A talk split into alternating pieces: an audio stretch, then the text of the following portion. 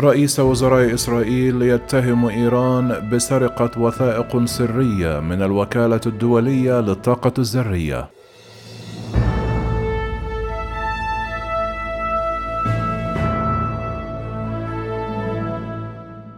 اتهم رئيس الوزراء الإسرائيلي نفتالي بانت إيران بسرقة وثائق سرية من الوكالة الدولية للطاقة الذرية واستخدامها للتهرب من التفتيش على أنشطتها النووية.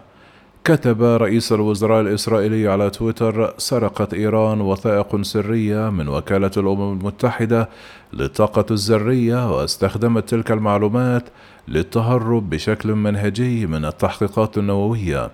كما تساءل رئيس الوزراء في ذات التغريدة التي أرفق من خلالها الملفات ذات الصلة عبر روابط جوجل درايف. كيف نعرف لأننا وضعنا أيدينا على خطة الخداع الإيرانية؟ كما شملت تغريدة رئيس الوزراء الإسرائيلي مقطع فيديو ساخر يصور فيه كيفية حصول المخابرات الإيرانية على الوثائق وإخفاء الأدلة من الوكالة الدولية للطاقة الذرية.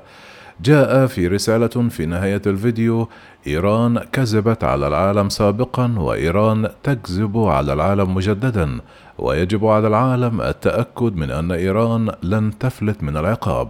وفي تقرير لجريدة وول ستريت جورنال الأمريكية الأسبوع الماضي كشفت فيه كيف نجحت إيران في الوصول إلى وثائق سرية للوكالة الأممية. استخدمها المفاوضون الإيرانيون في بناء قصص وهمية لتلافي عقوبات المجتمع الدولي المتعلقة ببرنامجها النووي بناء على محتوى المستندات التي تم الحصول عليها بطريقة غير قانونية. ووفقا لمسؤولين استخباراتيين في الشرق الأوسط ووثائق.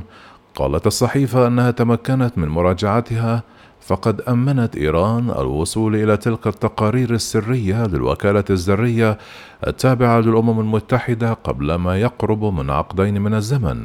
ووزعت الوثائق على كبار المسؤولين الذين أعدوا قصصا خيالية لإخفاء أعمال سابقة مشتبها بها تتعلق بالأسلحة النووية. تكشف وثائق الوكالة الدولية للطاقة الذرية والسجلات الإيرانية المصاحبة لها باللغة الفارسية عن بعض التكتيكات التي استخدمتها طهران مع الوكالة المكلفة بمراقبة الامتثال لمعاهدات حظر الانتشار النووي والاتفاق النووي لعام 2015 تأتي تصريحات رئيس الوزراء الإسرائيلي بعد يوم واحد من تقرير الوكالة الدولية للطاقة الذرية التابعة للأمم المتحدة. ما فادها أن مخزون اليورانيوم المخصب لدى إيران تجاوز الحد المسموح به بموجب الاتفاق النووي المبرم لعام 2015 وذلك بين طهران والقوى الكبرى بأكثر من 18 مرة. وتمتلك إيران حاليا 43.1 كيلوغراما من اليورانيوم المخصب بنسبة 60% وهو عتبة قريبة من 90% اللازمة لتصنيع قنبلة ذرية فيما كانت تملك في السابق 33.2 كيلوغراما من هذه المواد. في المقابل لم تعلق إيران على اتهامات رئيس الوزراء الإسرائيلي لكنها وصفت الثلاثاء تقرير الوكالة الأممية بشأن وجود مواد نووية غير معلن عنها في ثلاثة مواقع بأنه غير منصف. قال الناطق باسم الخارجية الإيرانية سعيد خطيب زادة للصحفيين للأسف لا يعكس هذا التقرير. واقع المفاوضات بين إيران والوكالة الدولية للطاقة الذرية. كما أشار إلى أن التقرير الصادر عن الهيئة الأممية الاثنين غير منصف وغير متوازن مضيفا نتوقع أن يتم تصحيح هذا المسار.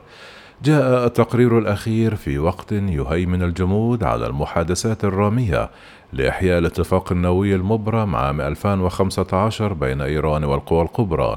كما أكدت الوكالة الدولية للطاقة الذرية في التقرير أنها ما زال لديها أسئلة لم تحصل على إجابات. بشأنها تتعلق بالعثور على مواد نووية غير معلن عنها في ثلاثة مواقع هي مريوان وورمين وترقزاباد كما ذكرت بأن مساعيها للحصول على تفسير من المسؤولين الإيرانيين لوجود مواد نووية في تلك المواقع لم تثمر عن أي نتائج. من جهتها تحدثت إيران عن دور إسرائيلي في تقرير الوقالة. قال خطيب زادة يخشى من أن يكون الضغط قد أدى إلى تحول المسار الطبيعي لتقارير الوكالة من تقني إلى سياسي. كما ترفض إسرائيل الاتفاق النووي المعروف باسم خطة العمل الشاملة المشتركة الذي ترغب واشنطن بإنقاذه ولا تزال مفاوضات العودة للاتفاق النووي المبرم عام 2015 معلقة حتى الآن بسبب مطالبات طهران برفع الحرث الثوري من قائمة المنظمات الإرهابية في الولايات المتحدة. أتاح الاتفاق رفع عقوبات كانت مفروضة على إيران في مقابل تقييد برنامجها النووي إلا أن مفاعليه باتت في حكم الملغاة منذ انسحاب واشنطن منه وإعادة فرضها عقوبات على طهران مما دفع الأخير للتراجع عن التزامات بموجبه.